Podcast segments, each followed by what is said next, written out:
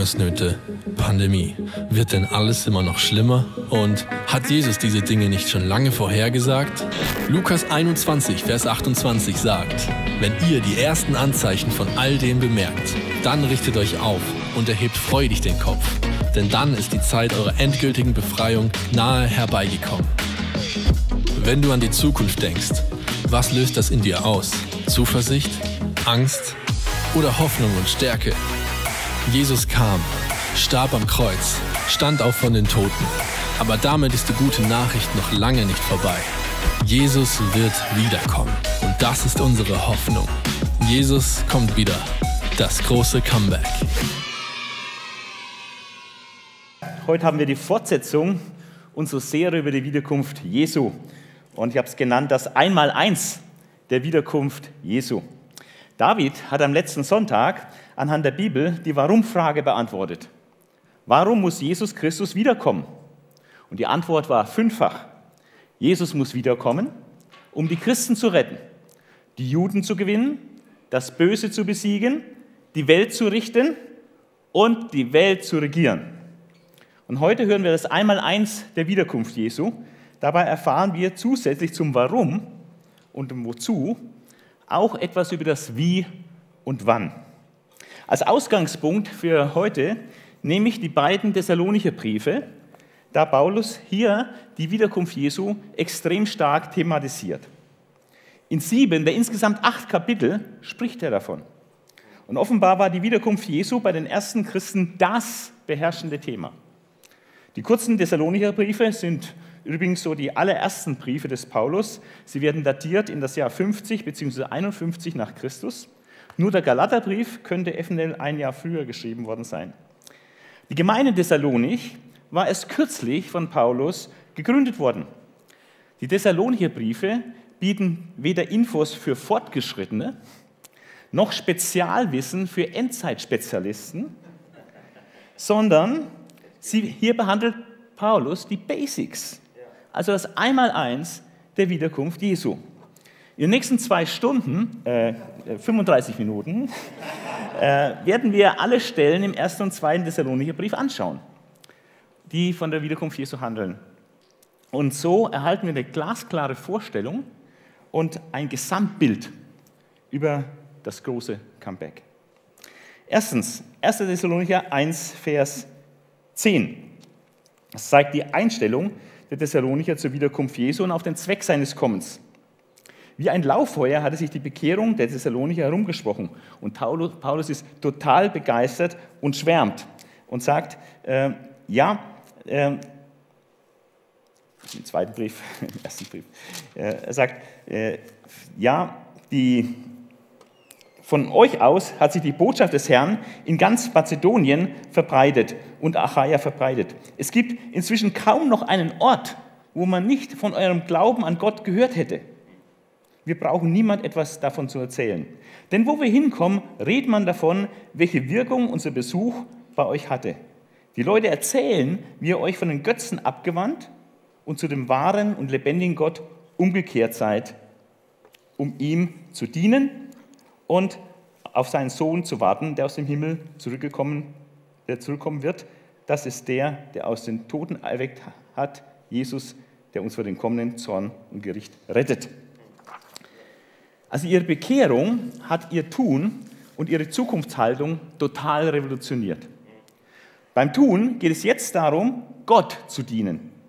Und ihre Erwartungshaltung für die Zukunft ist nun eine Person. Jesus kommt wieder.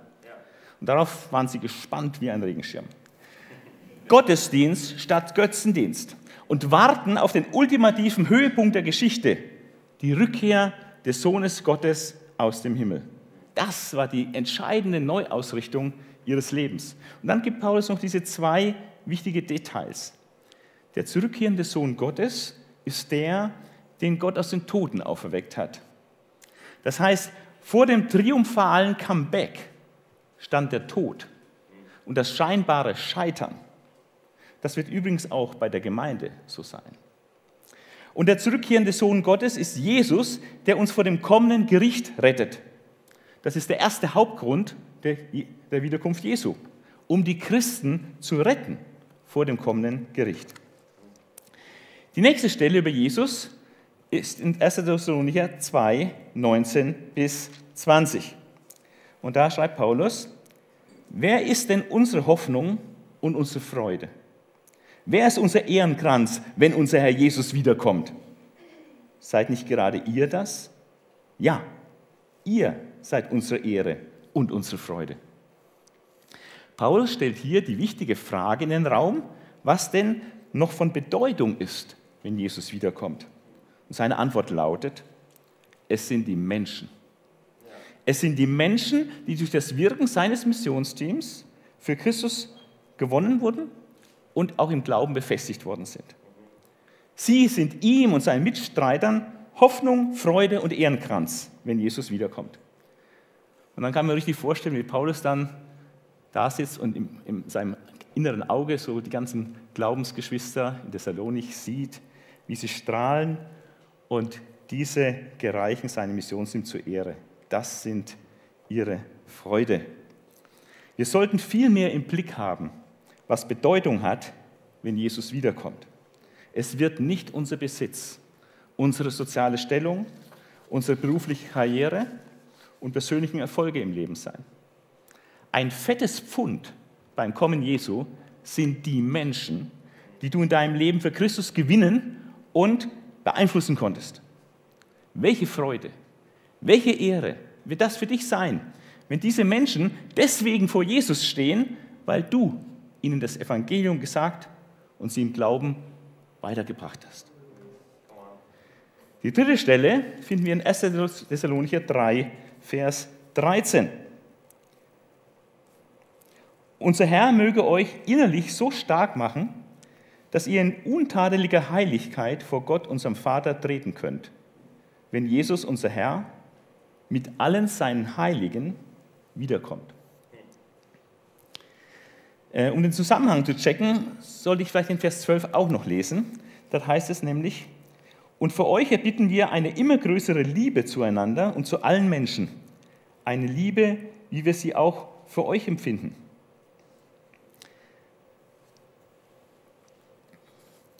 Dadurch werdet ihr innerlich stark und vollkommen und heilig vor Gott stehen, wenn Jesus, unser Herr, mit all denen, die zu ihm gehören, wiederkommt. Als Christ zu wachsen, heißt vor allem in der Liebe zu den Menschen zu wachsen.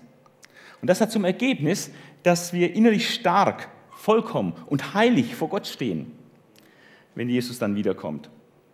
Und Paulus fügt noch einen wichtigen Aspekt hinzu über das Wiederwiederkunft Jesu. Er sagt nämlich, wenn Jesus unser Herr mit all denen, die zu ihm gehören, wiederkommt. Das bedeutet, dass jeder, der zu Jesus gehört, bei der Wiederkunft Jesu dabei sein wird. Jesus wird wiederkommen zusammen mit all denen, die ihm gehören. Und das ist der absolute Höhepunkt deines Lebens. Wenn du zu Jesus gehörst, dann wirst du beim Showdown der Geschichte auf der Seite des Siegers mitlaufen. Welche fantastische Zukunftsperspektive haben wir da? Der Höhepunkt unseres Lebens wird sein, dass wir Jesus bei seiner triumphalen Wiederkunft begleiten. Und es werden alle dabei sein, die zu ihm gehören. Schade, dachten die Thessalonicher. Schade für die Glaubensgeschwister, die schon gestorben sind. Die haben dann wohl Pech gehabt. Und genau um diesen Punkt geht es in der nächsten Stelle im 1. Thessalonicher Brief, die von Jesu kommen handelt. Und sie steht in 1. Thessalonicher 4, Vers 13 bis 17. Und dieser Text bildet praktisch den Höhepunkt der Lehre des Paulus über die Wiederkunft Jesu im ersten Thessalonicher Brief.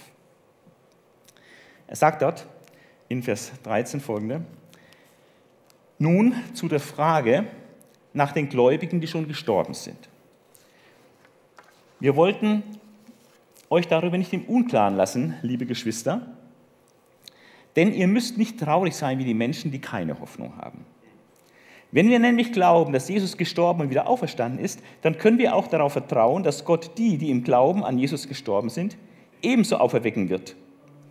Denn mit einem Ausspruch des Herrn kann ich euch versichern, dass sie uns gegenüber, soweit wir bei der Wiederkunft des Herrn noch am Leben sind, nicht benachteiligt sein werden. Das ist die Pointe. Mit einem Ausspruch des Herrn kann ich euch versichern, dass die verstorbenen Gläubigen nicht benachteiligt sein werden gegenüber denen, die bei der Ankunft des Herrn noch am Leben sind. Die Wiederkunft Jesu ist der zukünftige Höhepunkt der Menschheitsgeschichte. Jesus bei seinem Kommen zu begleiten, wird somit der Höhepunkt im Leben jedes Christen sein. Und nun sagt Paulus klipp und klar mit einem Ausspruch des Herrn, die verstorbenen Gläubigen werden nicht benachteiligt sein gegenüber den Gläubigen, die die Wiederkunft Jesu erleben werden. Wie kann das gehen? Und die Antwort darauf, wie das gehen kann, finden wir in den Versen 16 bis 17. Denn der Herr selbst wird vom Himmel herabkommen. Das kennen wir schon. Das haben die Engel auch gesagt, als Jesus gen Himmel gefahren ist. Sagt ihr Männer von Galiläa, sagten sie, was steht ihr hier und starrt in den Himmel? Dieser Jesus, der von euch weg in den Himmel aufgenommen wurde, wird genauso wiederkommen, wie ihr ihn habt in den Himmel gehen sehen. Auch Jesus hat es angekündigt, als er in seiner berühmten Endzeitrede vom Kommen des Herrn schreibt.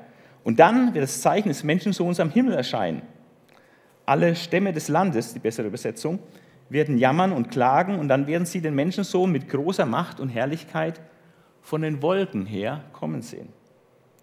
Die Johannes-Offenbarung fängt an, 1 Vers 7. Passt auf, mit den Wolken wird er kommen.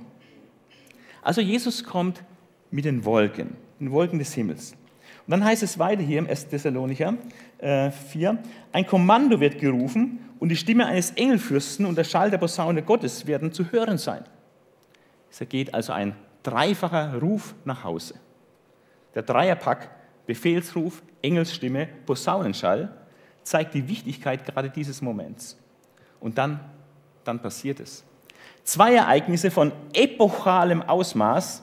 Zuerst die Totenauferstehung und unmittelbar danach die Entrückung. Kapitel 4, Vers 16 im zweiten Teil heißt es dann, denn der Herr selbst wird vom Himmel herabkommen, ein Kommando wird gerufen und die Stimme eines Engelsfürsten und der Schall der Posaune werden zu hören sein. Dann werden zuerst die Menschen auferstehen, die im Glauben an Christus gestorben sind. Und das entspricht genau der Reihenfolge, äh, die Paulus auch im 1. Korinther 15, Vers 23 nennt. Zuerst Christus, dann die, welche Christus angehören bei seiner Wiederkunft. Das ist die Reihenfolge der Auferstehung. Und das nennt die Bibel die erste Auferstehung. Diese erste Auferstehung steht in Offenbarung 20, 4 bis 6 und macht ganz klar, dass sie nach der Trübsalzeit stattfindet. Weil ja da auch die auferstehen, die bei dem Wirken des Antichristen zu Tode kommen. Ja. Die Bibel nennt diese erste Auferstehung auch die Auferstehung der Gerechten, Lukas 14, Apostel 24. Oder die Auferstehung zum Leben, Johannes 5 und Daniel 12. Oder die bessere Auferstehung, Hebräer 11, Vers 35. Und sie umfasst die Erlösten des Alten Testaments und alle Gläubigen der Gemeinde, inklusive auch derer, die dann in der Trübsalzeit zu Tode kommen. Danach werden wir, die noch am Leben sind, mit ihnen zusammen in Wolken fortgerissen werden zur Begegnung mit dem Herrn in der Luft. Und dann werden wir immer bei ihm sein. Wir, die noch am Leben sind. Das sind die Christen, die zur Zeit der Wiederkunft Jesu gerade leben. Und man könnte auch sagen, noch leben. Mit ihnen zusammen meint, also zusammen mit den verstorbenen Gläubigen aller Zeiten, die gerade eben lebendig geworden sind. In Wolken fortgerissen zur Begegnung mit dem Herrn in der Luft. Dieses Fortreißen im griechischen Habazo heißt praktisch wegschnappen, gewaltsam wegholen, entreißen, wegrücken, entrücken. Wenn Jesus Christus wiederkommt mit den Wolken des Himmels, dann wirkt seine Erscheinung auf die Gläubigen wie ein starker Magnet auf Eisenspäne. Die Gläubigen werden mit unwiderstehlicher Kraft von Christus angezogen und ihre Leiber werden umgestaltet in den Auferstehungsleib. Und das ist ein göttliches Geheimnis, das Paulus im 1. Korintherbrief Kapitel 15 lüftet, in Vers 51 folgende, wenn er schreibt, hört zu. Ich sage euch jetzt ein Geheimnis. Wir werden nicht alle sterben. Wir werden aber alle verwandelt werden. Blitzartig in einem Augenblick beim Ton der letzten Posaune. Denn die Posaune wird ertönen und die Christen werden auferweckt, unvergänglich. Und wir, wir werden verwandelt. Denn dieser verwesliche Körper muss Unverweslichkeit anziehen, dieses sterbliche Unsterblichkeit. Und wenn das geschieht, wenn das Vergängliche Unvergänglichkeit und das Sterbliche Unsterblichkeit anziehen wird, dann werden sich die Schriftworte des Propheten erfüllen. Der Tod ist verschlungen vom Sieg. Tod, wo ist sein Sieg? Tod, wo ist sein Stachel? Wir haben es vorhin gesungen. 1. Thessalonicher 4 und 1. Korinther 15 sind die einzigen beiden Stellen der Bibel, die von der Entrückung der Gläubigen sprechen. Und sie finden im Zusammenhang der Auferstehung der verstorbenen Gläubigen statt, wenn Jesus eben wiederkommt. Und Paulus beschließt dieses Thema mit dem Satz, damit sollt ihr euch gegenseitig trösten. Der Trost besteht darin, dass die verstorbenen Gläubigen absolut keinen Nachteil haben werden gegenüber den Christen, die bei der Wiederkunft Jesu noch am Leben sind. Beide werden leiblich anwesend sein an diesem Höhe- und Wendepunkt der Geschichte.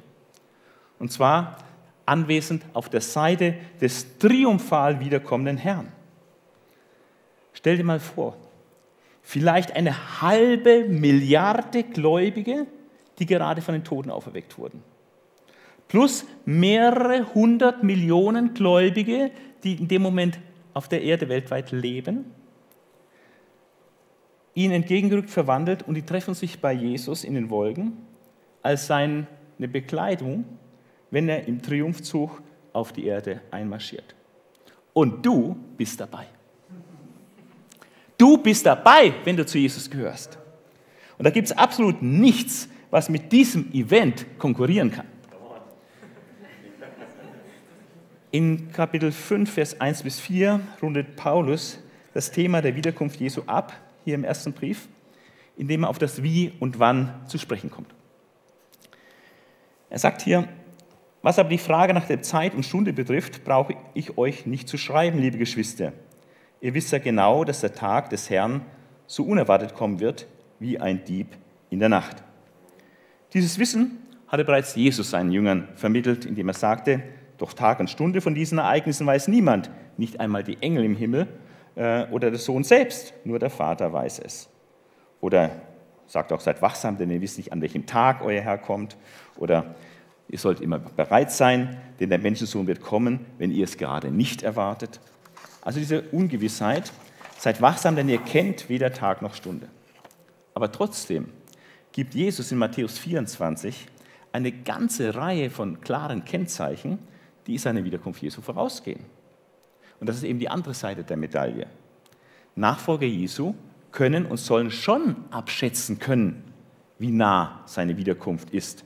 Denn Jesus selbst sagt, genauso ist es, wenn ihr seht, dass diese Dinge geschehen. Dann steht sein Kommen unmittelbar vor. Doch Tag und Stunde von diesen Ereignissen weiß niemand. Beides. Beides stimmt. Wir wissen nicht Tag und Stunde seiner Wiederkunft. Aber wir können anhand der Zeichen seiner Wiederkunft erkennen, wann sein Kommen unmittelbar bevorsteht.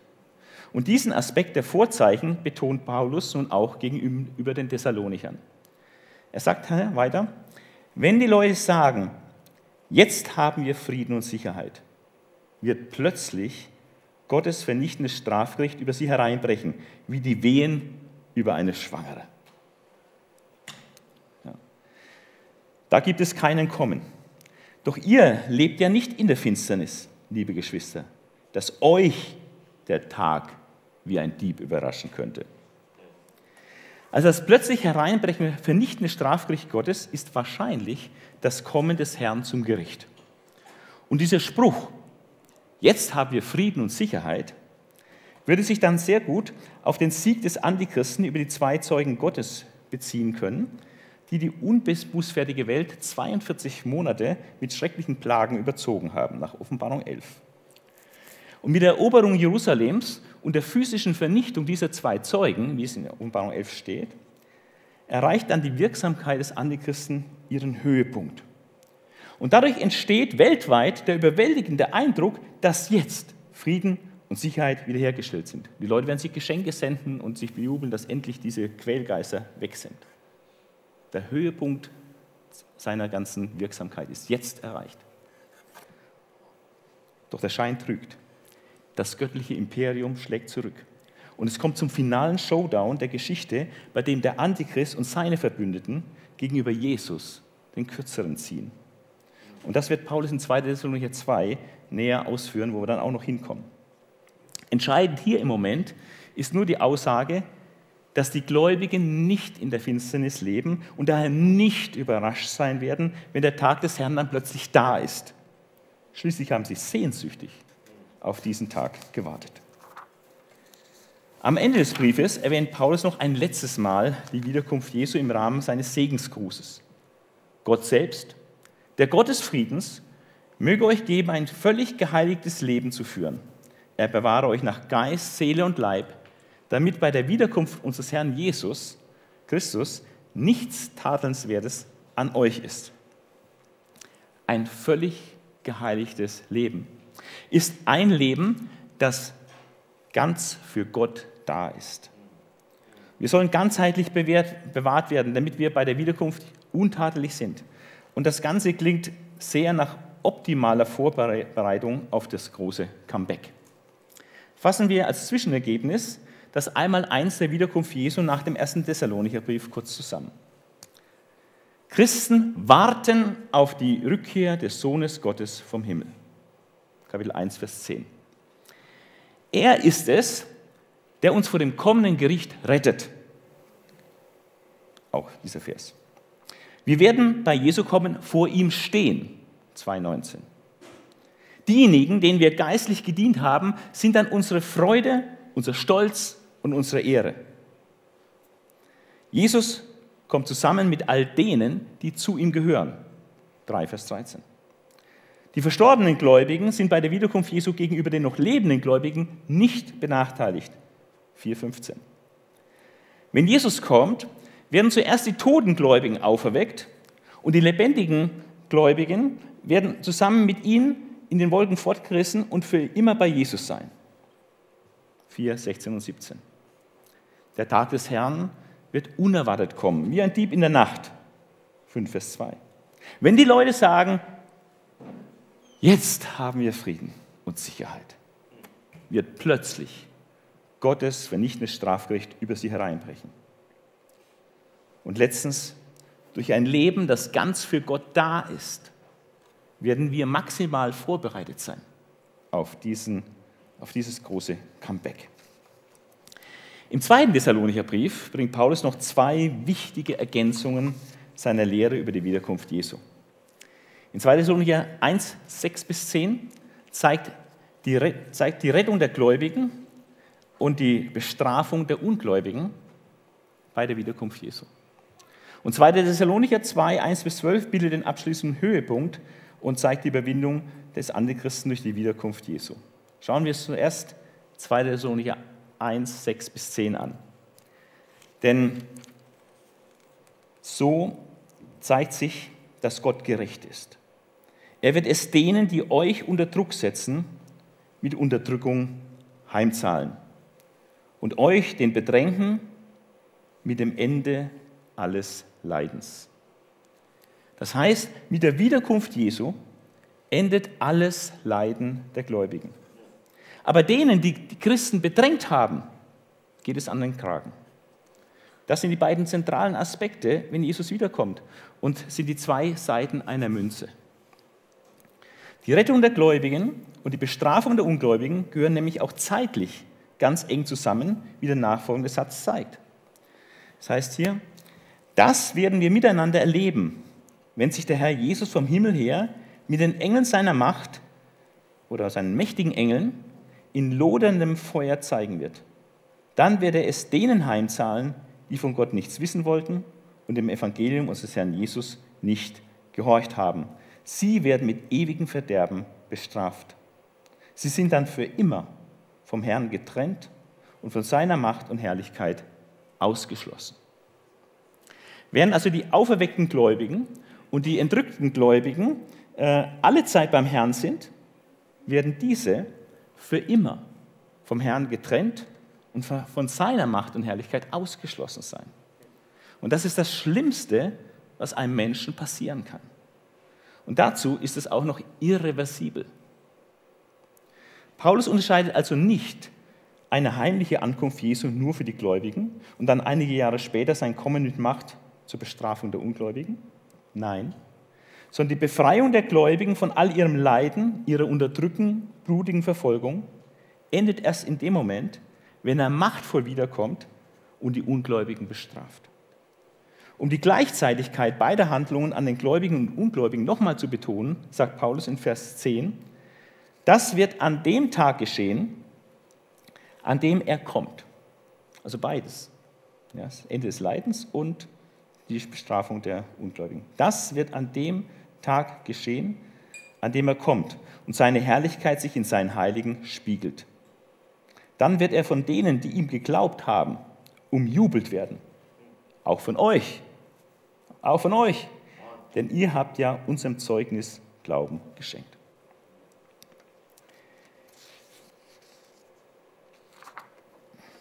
Das ist die zentrale Botschaft von 2. Thessalonicher 1, 6 bis 10. Wenn Jesus wiederkommt, dann werden die bedrängten Christen Ruhe haben. Aber ihre Bedränger und alle Ungläubigen werden mit ewigem Verderben bestraft. Freu dich auf diesen Tag. Sei bereit für dieses Mega-Event. Und falls dir das im Moment noch etwas schwer fällt, dann liegt es vielleicht daran, dass es uns hier noch so unglaublich gut geht und wir wenig spüren von dem Druck der heidnischen Umwelt, wie das bei den Thessalonichern ja der Fall war. Aber wenn die Verfolgung kommt und Tausende, Abertausende Christen verhaftet werden und getötet werden, auch in deinem Umfeld, um ihres Glaubens willen. Und wenn du nichts mehr kaufen und verkaufen kannst, wenn du das Malzeichen des Tieres nicht hast, und das kannst du auch unmöglich annehmen. Das geht einfach nicht, dass du es das annimmst. Dann wirst du diesen Tag herbeisehnen, wie du noch nie etwas in deinem Leben herbeigesehnt hast. Und nun kommen wir zu dem abschließenden Höhepunkt der Lehre des Paulus über die Wiederkunft Jesu. Und dazu werden wir 2. Thessalonicher 2, 1 bis 10, das ist ein längerer Text, in drei Häppchen zu uns nehmen.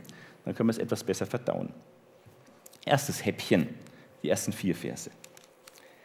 Was nun das Kommen unseres Herrn Jesus Christus und unsere Vereinigung mit ihm betrifft, bitten wir euch, liebe Geschwister, lasst euch durch die Behauptung, der Tag des Herrn wäre schon angebrochen, nicht so schnell aus der Fassung bringen oder gar in Schrecken versetzen. Glaubt es nicht, auch wenn sich jemand auf eine Geistesoffenbarung oder eine angebliche Aussage oder einen Brief von uns beruft. Lasst euch von niemand und auf keine Weise täuschen. Zuerst muss es zum Aufruhr gegen Gott kommen. Und der Mensch der Gesetzlosigkeit, der zur Vernichtung bestimmt ist, muss aufdrehen. Er wird sich auflehnen und über alles hinwegsetzen, was Gott oder Heiligtum genannt wird, bis er sich schließlich im Tempel Gottes niederlässt und für Gott ausgibt. Offenbar gab das Thema der Wiederkunft Jesu schon damals Anlass zu Spekulation und Täuschung. So behaupteten manche, der Tag des Herrn hätte bereits stattgefunden und versuchten dies mit Fake News zu untermauern. Und dem schiebt Paulus einen klaren Riegel vor. Er warnt davor, sich täuschen zu lassen und nennt nun zwei Kennzeichen, die dem Tag des Herrn zwingend vorausgehen. Bevor Jesus wiederkommt, wird es erstens einen Aufruhr gegen Gott geben. Und zweitens muss eine ganz bestimmte Person auftreten. Diese Person nennt er den Mensch der Gesetzlosigkeit, man kann auch sagen, den Mensch der Sünde. Er wird sich gegen Gott und das Heiligtum auflehnen und am Ende sich selbst in den Tempel Gottes setzen und als Gott ausgeben. Nun stellt sich die Frage, ob diese Zeichen heute, 1970 Jahre nach der Abfassung des zweiten Thessalonicher Briefes, schon vorhanden sind, vorliegen. Und die Antwort ist leicht und schwierig zugleich. Man kann einerseits mit guten Gründen argumentieren, dass der Aufruf, Aufruhr, diese Rebellion, dieser Abfall von Gott, dieser Aufruhr, Rebellion gegen Gott, tatsächlich schon erfolgt ist. In seinem monumentalen Buch Ein säkulares Zeitalter zeichnet der Philosophieprofessor Charles Taylor, er ist einer der einflussreichsten Sozialphilosophen der Gegenwart, auf knapp 1300 Seiten die Geschichte nach wie es dazu kam, dass es in der westlichen Welt vor 500 Jahren völlig unmöglich war, nicht an Gott zu glauben während es heute vielen Christen, im, vielen, Menschen, vielen Menschen im christlichen Kulturkreis völlig unmöglich erscheint, an die Existenz Gottes zu glauben. Es ist eine, wirklich eine lange, überaus komplexe und hochspannende Geschichte, wie es dazu kam, dass diese Rebellion gegen einen personalen Gott, gegen den personalen Gott der Bibel, im ehemals christlichen Kulturkreis zur heute sogar vorherrschenden Geisteshaltung wurde. Von daher ist der Boden für das Auftreten des Menschen der Gesetzlosigkeit definitiv bereitet und sein Auftritt könnte jederzeit erfolgen. Andere sehen aber in diesem Abfall, der hier, oder dieser, diesem Aufruhr gegen Gott, der hier berichtet wird, äh, den ultimativen Abfall, der dann erst erreicht ist, wenn der Antichrist im Tempel in Jerusalem den Gräuel der Verwüstung aufrichtet, wovon Jesus gesprochen hat, in Matthäus 24, Vers 15, und der Verweis auf Daniel 9, 27 und Daniel 12, Vers 11. Trotzdem könnte man sagen, dass der Glaubensabfall der letzten 500 Jahre diesen ultimativen Abfall unter dem Antichristen erst ermöglicht. Auf jeden Fall ist es offensichtlich, dass diese bestimmte Person, von der Paulus spricht, noch nicht aufgetreten ist. Es sei denn, man versteht den Bibeltext so, wie er es im Westminster-Bekenntnis der reformierten Kirche überliefert ist. Dort wird der Mensch der Gesetzlosigkeit mit dem Papsttum identifiziert weil der Papst sich in die Gemeinde Gottes, in die Gemeinde, also als ein, als ein Tempel Gottes, eingenistet hat und sich dort als Stellvertreter Christi ausgibt. Das war aber nicht die Überzeugung der Christen des ersten Jahrhunderts.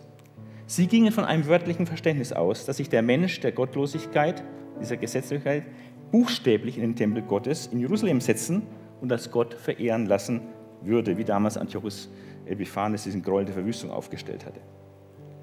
Und tatsächlich war das hochaktuelles Thema zur Zeit des Paulus, zur Zeit der Abfassung des ersten Korintherbriefs und des zweiten Korintherbriefes. Denn damals wollte Kaiser Caligula genau das tun. Das Gesetz war bereits verabschiedet, dass ein Bild des Kaisers im Jerusalemer Tempel zur Verehrung aufgestellt werden muss. Die Juden liefen Sturm dagegen.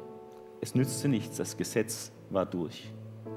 Und dann wurde Caligula ermordet und es kam nicht zur Umsetzung. Auch selbst 70 nach Christus, als der Tempel zerstört war, nicht mehr da war, beharrten die Christen noch viele Jahrhunderte auf eine buchstäbliche Erfüllung der Prophetie und ein breiter Strom der Christenheit tut das bis heute. Und diese Position setzt voraus, dass der Tempel in Jerusalem wieder aufgebaut werden müsse, was religiöse Juden in den letzten 1950 Jahren, so lange ist der Tempel weg, auch immer wieder versucht haben. Da gibt es eine lange Geschichte des Tempelaufbauversuchs der Juden. Und bis heute wird das versucht. Und weil das bisher nicht geschehen ist, nehmen manche Ausleger an, dass es vielleicht doch nicht so ganz wörtlich zu verstehen ist, sondern als ein Bild nur, ein Symbol für die Herrschaft Gottes. Paulus wolle also nur sagen, dass der Antichrist sich der Autorität und Herrschaft Gottes bemächtigen will. Was hindert also noch daran, dass der Mensch der Gesetzlosigkeit auftritt? Und die Antwort gibt Paulus in diesem zweiten Häppchen, Vers 5 bis 8a. Er sagt dort, erinnert ihr euch nicht, dass ich euch das alles schon gesagt habe? Basics. Als ich noch bei euch war. Und nun wisst ihr ja, wodurch es noch zurückgehalten wird. Denn er soll erst dann auftreten, wenn seine Zeit gekommen ist. Zwar ist die geheime Kraft der Gesetzlosigkeit schon am Werk, doch muss erst der, der sie noch zurückhält, aus dem Weg sein. Dann erst wird der Gesetzlose offen hervortreten. An dieser Stelle müssen wir demütig zugeben, dass die jungen Gläubigen in Thessalonich etwas wussten, etwas wussten, was wir heute nicht mehr wissen, sondern nur vermuten können. Diese jungen Christen wussten durch Paulus, was das Auftreten des Menschen der Gesetzlosigkeit noch zurückhält. Die nachfolgende Generation wussten das schon nicht mehr so genau. Und heute werden sage und schreibe acht Möglichkeiten diskutiert, wer oder was das sein könnte. Aber die wahrscheinlichste Variante, und auf das, was in der alten Kirche die dominierende Auslegung war, ist, dass es die Kraft ist, die von Gott selbst eingesetzt wurde, um, das Böse, um den Bösen zu wehren, nämlich die Obrigkeit. Und das ist nach Römer 13 die menschliche Regierung der einzelnen Nationen. Und solange die Menschheit in einzelne Staaten organisiert ist, denen jeweils eine Regierung vorsteht, die dem Bösen wehrt, kann der Mensch der Gesetzlosigkeit nicht offen und weltweit hervortreten, um die Herrschaft Gottes herauszufordern. Wenn aber die Globalisten, die eine, eine Weltregierung anstreben, wenn die ihr Ziel erreichen und die Nationalstaaten samt ihren Regierungen entmachtet sind, weil die Krise so groß ist, um dann eine, eine Weltregierung zu etablieren, dann ist ein Weg frei, dass der Mensch der Gesetzlosigkeit in Erscheinung tritt und sich an die Spitze dieser neuen Weltordnung setzt, um dann zum finalen Großangriff auf die Herrschaft Gottes über die Welt zu blasen. Und wie erfolgreich er das macht, zeigt Paulus dann in unserem dritten und letzten Häppchen in Versen 9 bis 12. Aber dass dieser Plan misslingen wird, das sagt er schon jetzt. In Vers 8b sagt er, aber der Herr Jesus wird ihn, diesen Mensch der Gesetzlosigkeit, durch einen Hauch seines Mundes beseitigen, ihn vernichten durch die Erscheinung seiner Wiederkunft. Zum Abschluss dieser Belehrung schreibt Paulus in Versen 9 bis 12 noch kurz das Wie und Wozu des Auftretens dieses Menschen der Gesetzlosigkeit. Zuerst das Wie. Vers 9 und 10. Dieser Gesetzlose wird mit Satans Hilfe auftreten und alle möglichen Machttaten, Zeichen und Wunder vollbringen und die Menschen verblenden. Alle, die ins Verderben gehen, wird er mit seinen Verführungskünsten zum Bösen verleiten. Sein Auftreten erfolgt also durch die direkte Beihilfe Satans und mit maximaler Verführungskunst. Er tritt als Blender auf. Das heißt, er ist in Wahrheit das genaue Gegenteil von dem, wie er nach außen zu sein scheint. Er kommt als der große Retter und Messias und er ist der große Verderber. Und alle Menschen werden sich blenden lassen, aber nur die, die ins Verderben gehen. Und nun das Wozu? Wozu das Ganze? Vers 10b bis zum Schluss, Vers 12. Sie werden immer liegen, weil sie es abgelehnt haben, die Wahrheit zu lieben, die sie gerettet hätte. Aus diesem Grund liefert Gott sie der Macht der Täuschung aus, dass sie der Lüge glauben. Denn alle, die der Wahrheit nicht glauben und Gefallen am Unrecht gefunden haben, werden verurteilt werden. Selbst in diesem von Satan bevollmächtigten Auftritt des Menschen der Gesetzlosigkeit ist und bleibt Gott, Gott der Handelnde. Es ist sein Gericht über die Menschen, die die Wahrheit nicht liebten, die sie gerettet hätten. Ihre Strafe ist nun, dass sie der Lüge voll auf den Leim gehen und ihr glauben. Ich fasse das einmal eins der Wiederkunft Jesu nach dem ersten und zweiten Thessalonikerbrief abschließend zusammen. Erstens, Christen warten auf die Rückkehr des Sohnes Gottes vom Himmel. Zweitens, er ist es, der uns vor dem kommenden Gericht rettet. Drittens, wir, wir, wir werden bei Jesu kommen vor ihm stehen. Viertens, diejenigen, denen wir geistlich gedient haben, sind dann unsere Freude, unser Stolz und unsere Ehre. Fünftens, Jesus kommt zusammen mit all denen, die zu ihm gehören. Sechstens, die verstorbenen Gläubigen sind bei der Wiederkunft Jesu gegenüber den noch lebenden Gläubigen nicht benachteiligt. Siebtens, wenn Jesus kommt, werden zuerst die toten Gläubigen auferweckt und die lebenden Gläubigen werden zusammen mit ihnen in Wolken fortgerissen und für immer bei Jesus sein. Achtens, der Tag des Herrn wird unerwartet kommen, wie ein Dieb in der Nacht. Neuntens, wenn die Leute sagen, jetzt haben wir Friede und Sicherheit, wird Gottes Gericht plötzlich eintreten und sie vernichtend strafen. Zehntens, durch ein Leben, das ganz und gar für Gott da ist, werden wir maximal vorbereitet sein auf diesen Event. Elftens. Mit der Wiederkunft Jesu endet alles Leiden der Gläubigen. Aber denen, die Christen bedrängt haben, geht es an den Kragen. Und das gehört zeitlich ganz eng zusammen. Zwölftens. Bevor Jesus kommt, kommt es zum Aufruhr gegen Gott und zum Auftreten des Menschen der Gesetzlosigkeit, der die Herrschaft Gottes in nie dagewesener Weise herausfordert. Das lesen wir dann auch näher noch in Offenbarung 13 und 17. 13. Das, was das Kommen dieses Menschen der Gesetzlosigkeit noch aufhält, ist vermutlich die von Gott eingesetzte Regierung der Staaten dieser Erde. Ihre Beseitigung durch eine supranationale Regierungsform verschafft ihm erst die notwendige Bühne für seinen Auftritt. Und wie weit wir in dieser Hinsicht vielleicht schon gedient sind, äh, da sollte man sich vielleicht mal ein bisschen informieren. Und da möchte ich zwei Bücher empfehlen. Einmal Peter Orzechowski, exzellentes Buch, Durch Corona in die neue Weltordnung. Und das andere, Gesundheitsdiktatur, Bill Gates Angriff auf die Demokratie. Da geht es um die Globalisten. Ja. Es ist erschütternd, wie weit wir da sind in diesen Plänen. 14. Wenn Jesus wiederkommt, vernichtet er den Menschen der Sünde durch sein bloßes Erscheinen. Und 15. Das Wirken des Menschen der Sünde erfolgt mit maximaler Verführungskunst und ist Gottes Strafe für die Menschen, die es abgelehnt haben, die Wahrheit zu lieben, die sie gerettet hätte.